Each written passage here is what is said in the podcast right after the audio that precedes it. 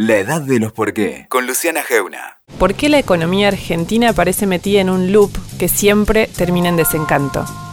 ¿Por qué decimos que somos un país rico si el 30% de nuestra población es pobre?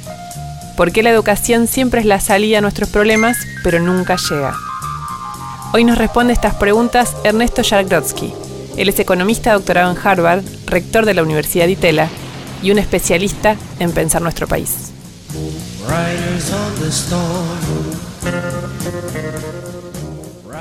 Estamos acá con Ernesto. Me va a costar un montón pronunciar el apellido. Es Chagrotsky. ¿Lo digo bien? Jargrodsky, decimos en mi familia. ¿Es Jargrodsky? Sí. Jargrodsky. Ahí está.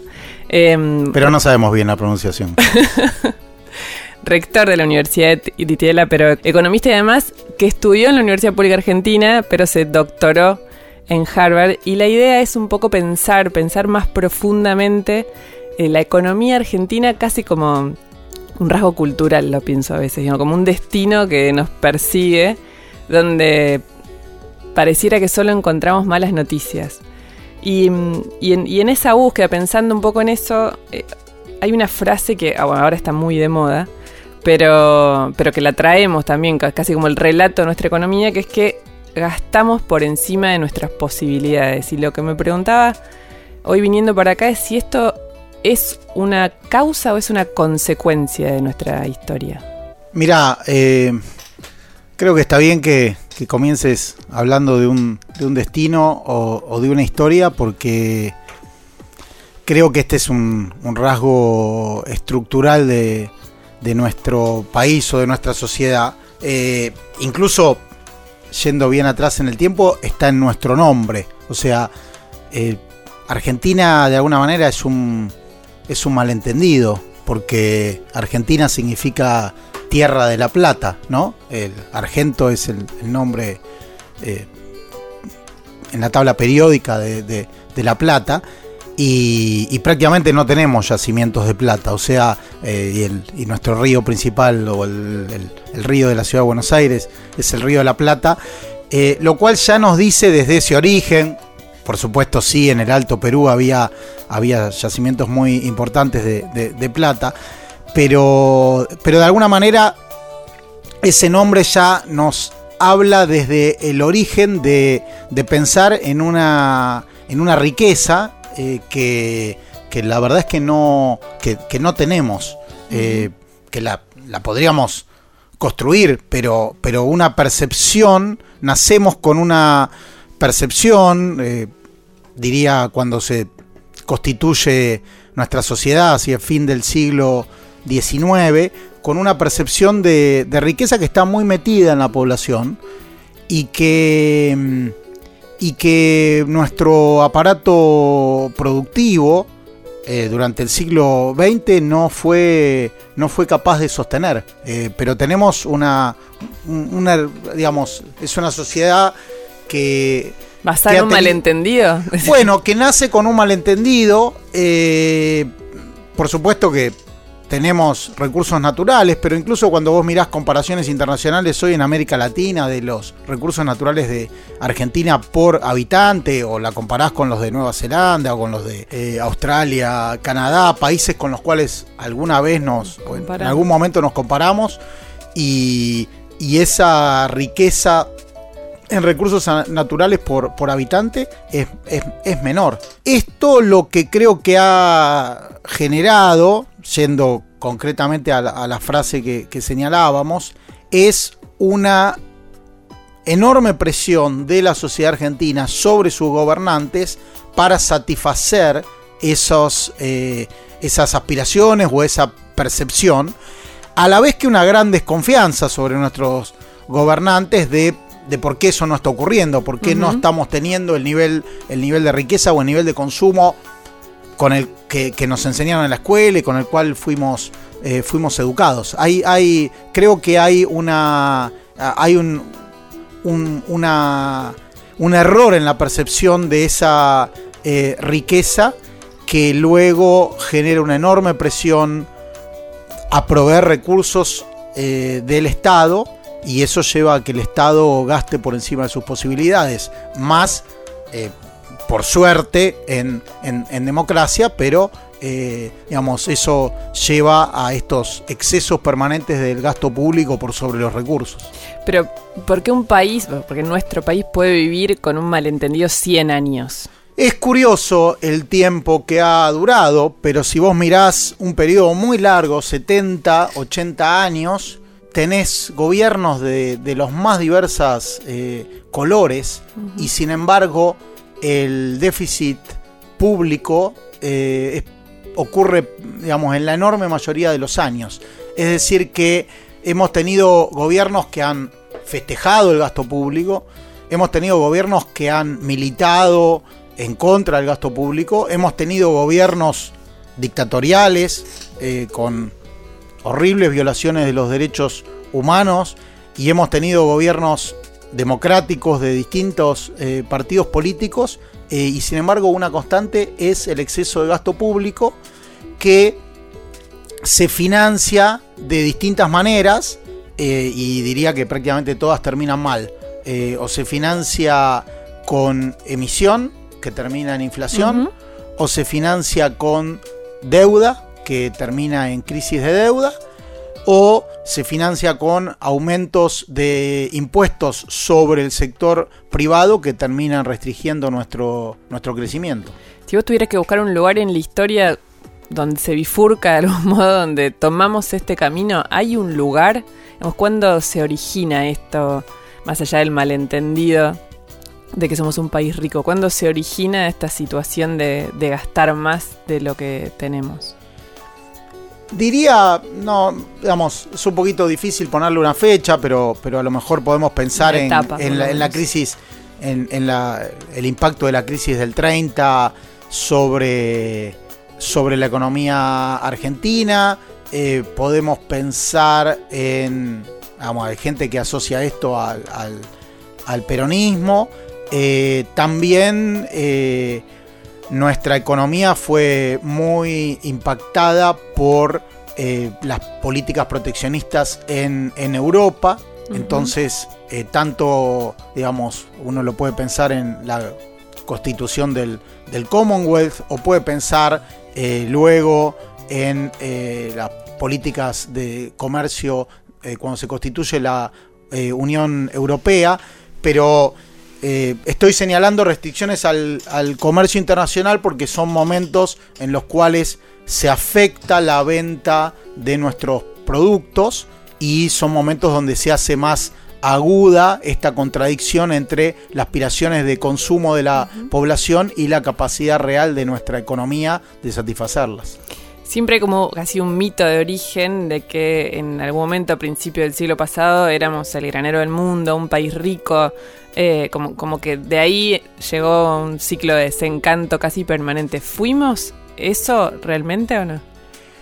Por un periodo corto sí lo fuimos y en realidad lo podríamos eh, volver a hacer, porque acá parte de la paradoja, eh, yo hablo de una profecía autocumplida. Nosotros, nuestro enojo es que deberíamos ser, creemos que deberíamos ser más ricos de lo que, de lo que somos. Y esa presión que muchas veces se manifiesta en, como decía, en excesos del gasto público que nos, lleve, que nos llevan a inflación o que nos llevan a defaults o que nos llevan a distintas crisis económicas, esas crisis afectan al aparato productivo, afectan la inversión, afectan el consumo, todas cosas que nos están pasando, por ejemplo, en estos días.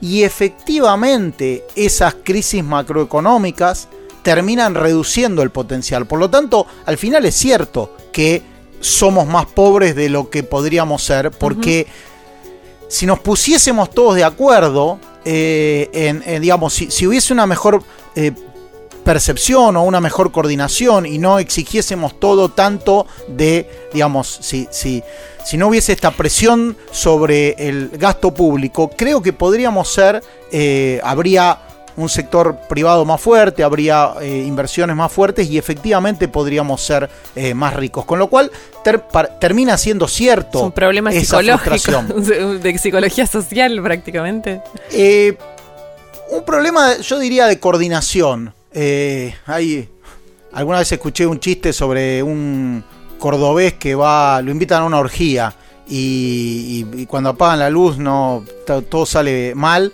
y cuando prende la luz dice organicémonos.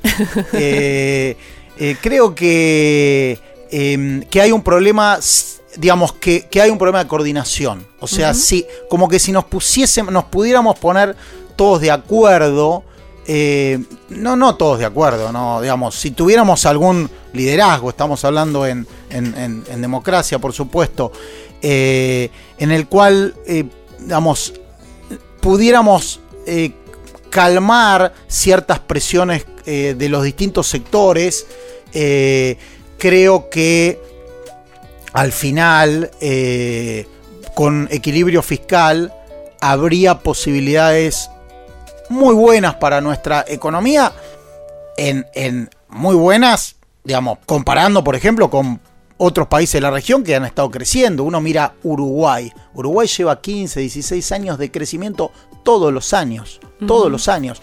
Uno mira, obviamente, gente, uno se compara, la comparación natural es Chile, pero también Sí. uno mira hoy Perú, Colombia. Es decir, eh, eh, Estamos hay, peor. hay una decadencia en hay una decadencia relativa de Argentina eh, enorme. Eh, hace los economistas de hace 100 años nos comparábamos con Estados Unidos, hace 70, 80 con Canadá, eh, en los años 60 eh, los economistas del Instituto de Itela escribían sobre por qué no somos Australia o Nueva Zelanda y hoy nos preguntamos por qué no somos Uruguay, que crece todos los años. Nosotros tenemos un, un rasgo de esta presión sobre el gasto público, es estas crisis que los economistas hablamos de stop and go o de ¿Qué sería ciclos de, ilusión y Y desencanto. desencanto, sí. ¿Qué sería? Sería periodos en los cuales tenemos eh,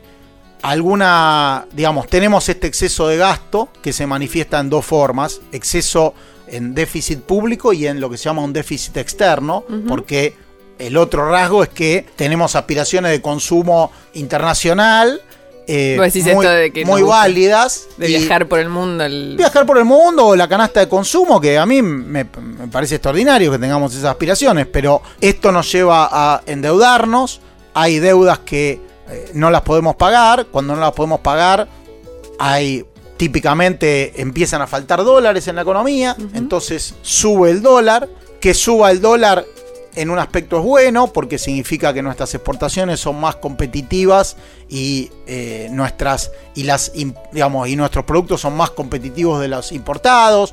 Entonces este el verano próximo eh, se veraneará en la costa atlántica y no en, en- y no en el en el exterior pero a su vez eso genera recesión en ciertos sectores, a su vez nos preocupa porque al aumentar el valor del dólar aumenta el valor de la deuda sobre el producto, entonces tenemos una recesión como la que estamos viviendo, Eh, muchas veces la devaluación es efectiva y después de un tiempo eh, la, digamos, se recupera el nivel de, de actividad, aumentan las exportaciones y eso nos reinicia en un, en un nuevo ciclo, pero no tenemos un crecimiento sostenido, como decía, como el de estos otros eh, países de la región. Entonces al final termina siendo cierto que somos más pobres de lo que podríamos ser. Y esto lleva muchos años. En, en- está por cumplir 60 años un libro muy importante de Juan Zurruil, ministro de Economía de de, Alfonsín. de Alfonsín, y un economista de Harvard llamado Richard Malone, eh, titulado La política económica en una, eh, en una sociedad conflictiva. Y- ¿Cuántos años dijiste que está por 60. cumplir? Ya 60. 60 años. Y básicamente es un libro que describe una, una Argentina donde los, digamos, los distintos sectores empresariales, sindicales, eh, digamos, los di- distintos sectores sociales reclaman mm, una mayor participación y esa puja redistributiva hace que al final no haya una organización de la producción, ha- hace que esa puja redistributiva eh, termine afectando la propia productividad de la economía. Toda esta descripción que haces, me dijiste el libro tiene 60 años. ¿Por qué, a pesar de que tenemos de alguna manera tan claro nuestro diagnóstico, nunca pegamos la vuelta y, peor aún, vos decías, nos comparamos hace, no sé, 100 años eh, con Estados Unidos y fuimos, ahora estamos tratando de parecernos a Uruguay, que como mínimo, digamos, no ni malo ni bueno, tiene una escala mucho más chica que la nuestra y un desarrollo supuestamente más nuevo que el nuestro. ¿Por qué nunca sucede? Me haces una pregunta eh, difícil, esas que uno diría, bueno, si tuviera la solución no, no estaría Sería presidente. Eh, creo que, mm, por supuesto que hay muchísimo, muchos, hay progresos muy importantes en la, en la sociedad argentina. El, más importante para mí eh, es, la, es la democracia, es decir, eh, el hecho de que tengamos este periodo sostenido y digamos, realmente creo que la democracia ha venido para, para quedarse. entonces el tema es cómo, cómo resolver esto en, en, democracia. Em, a lo mejor terminan, termina siendo los, los palos los que nos hacen, eh, o los choques, digamos, eh, lo que nos hacen resolver esta cuestión de este, este, este gran problema de, coordinación y de y esa mal percepción histórica de, nuestro destino, de esta idea de que estamos condenados al éxito, eh, termina permitiendo una mejor coordinación. A lo mejor nace de un digamos, de, un liderazgo que logre explicarle esto a la, a la sociedad. Eh, a lo mejor, eh, digamos, nos ayudan factores internacionales. Eh, yo creo que, por ejemplo, una, una cuestión, una, digamos, si tuviera que pensar en una política eh, fundamental, eh, sería lograr un mejor acceso al comercio internacional, es decir, lograr abrir mercados para nuestros productos y eso es lo que han hecho otros países de la región, como Chile, como Colombia, como Perú, eh, y mm, creo que muchas veces los esfuerzos de nuestros gobiernos por las propias urgencias macroeconómicas están puestas en usar la buena voluntad o los vínculos internacionales para conseguir financiamiento. Y creo que sería mucho mejor usar todo ese esfuerzo para conseguir acceso a mercados. Ejemplo, si eh, Argentina o si el Mercosur lograse un acuerdo con la Unión Europea,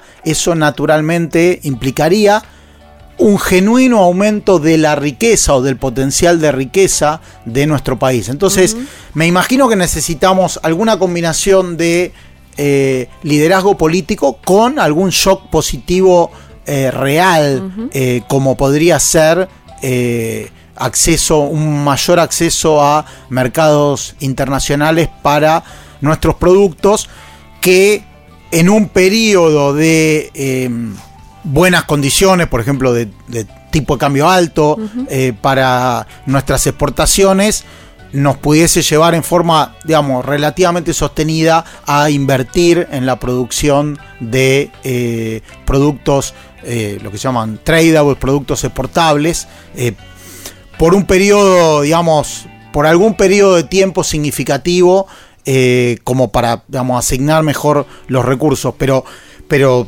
digamos, esto, esto evidentemente no es fácil. Eh, la verdad es que yo miro con mucha creo que, que, a la gente que gobierna hay que, hay que tenerle, hay que tenerle paz, hay que tenerle paciencia porque la verdad que es muy difícil gobernar la Argentina. Eh, hay que tener, eh, yo tengo una mirada eh, bien bien benevolente porque, porque es realmente difícil.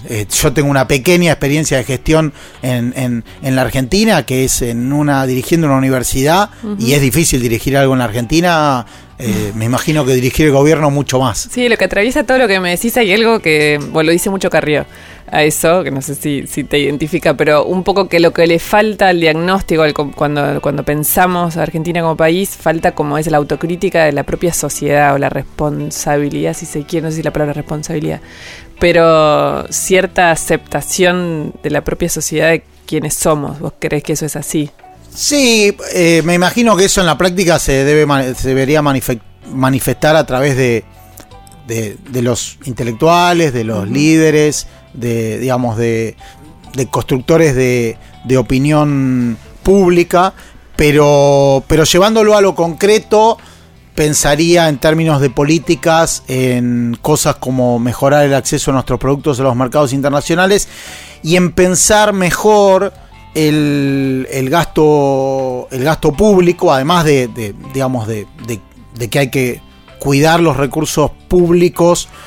Por supuesto que es muy importante aumentar su productividad a través de la reducción de la corrupción y eh, también pensar en, en cómo por ejemplo, mejorar la producción, mejorar la inversión en ciertos bienes públicos. Eh, en, vez de, usar el gasto público para cosas con beneficios individuales, ejemplo, empleo, eh, digamos que empleo, empleo público que muchas veces no es productivo, pensar en, eh, por ejemplo, mejorar nuestras redes de transporte, en cómo invertir en infraestructura para esa mejor integración al mundo. Sí, sí. Mm, hagamos una, figura. Si la economía argentina hoy, ¿no? la, digamos, la tienes que mirar, fue una fábrica, ¿cómo la describirías? ¿Una fábrica grande, chiquita, eficiente, improductiva?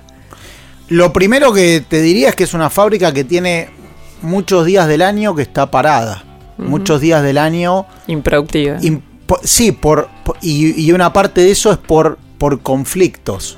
Eh, porque estamos todos enojados en esa fábrica los obreros, los empleados administrativos y hasta los dueños, porque todos están cobrando menos de lo que pensaban o de lo que consideran justo de lo que son esas aspiraciones. Pero, pero para eso, digamos, necesitamos una, una mayor, como decía, coordinación o, o, o paz o una atenuación de esos conflictos y junto con eso mejorar la, digamos, pensar y, mejorar lo que le vendemos al mundo. Al final, digamos, la, los dos grandes problemas de nuestra economía son el, déficit público por un lado y el déficit externo. Estas crisis recurrentes que por supuesto una está vinculada con la otra porque un aumento de gasto público financiado con endeudamiento se refleja a su vez.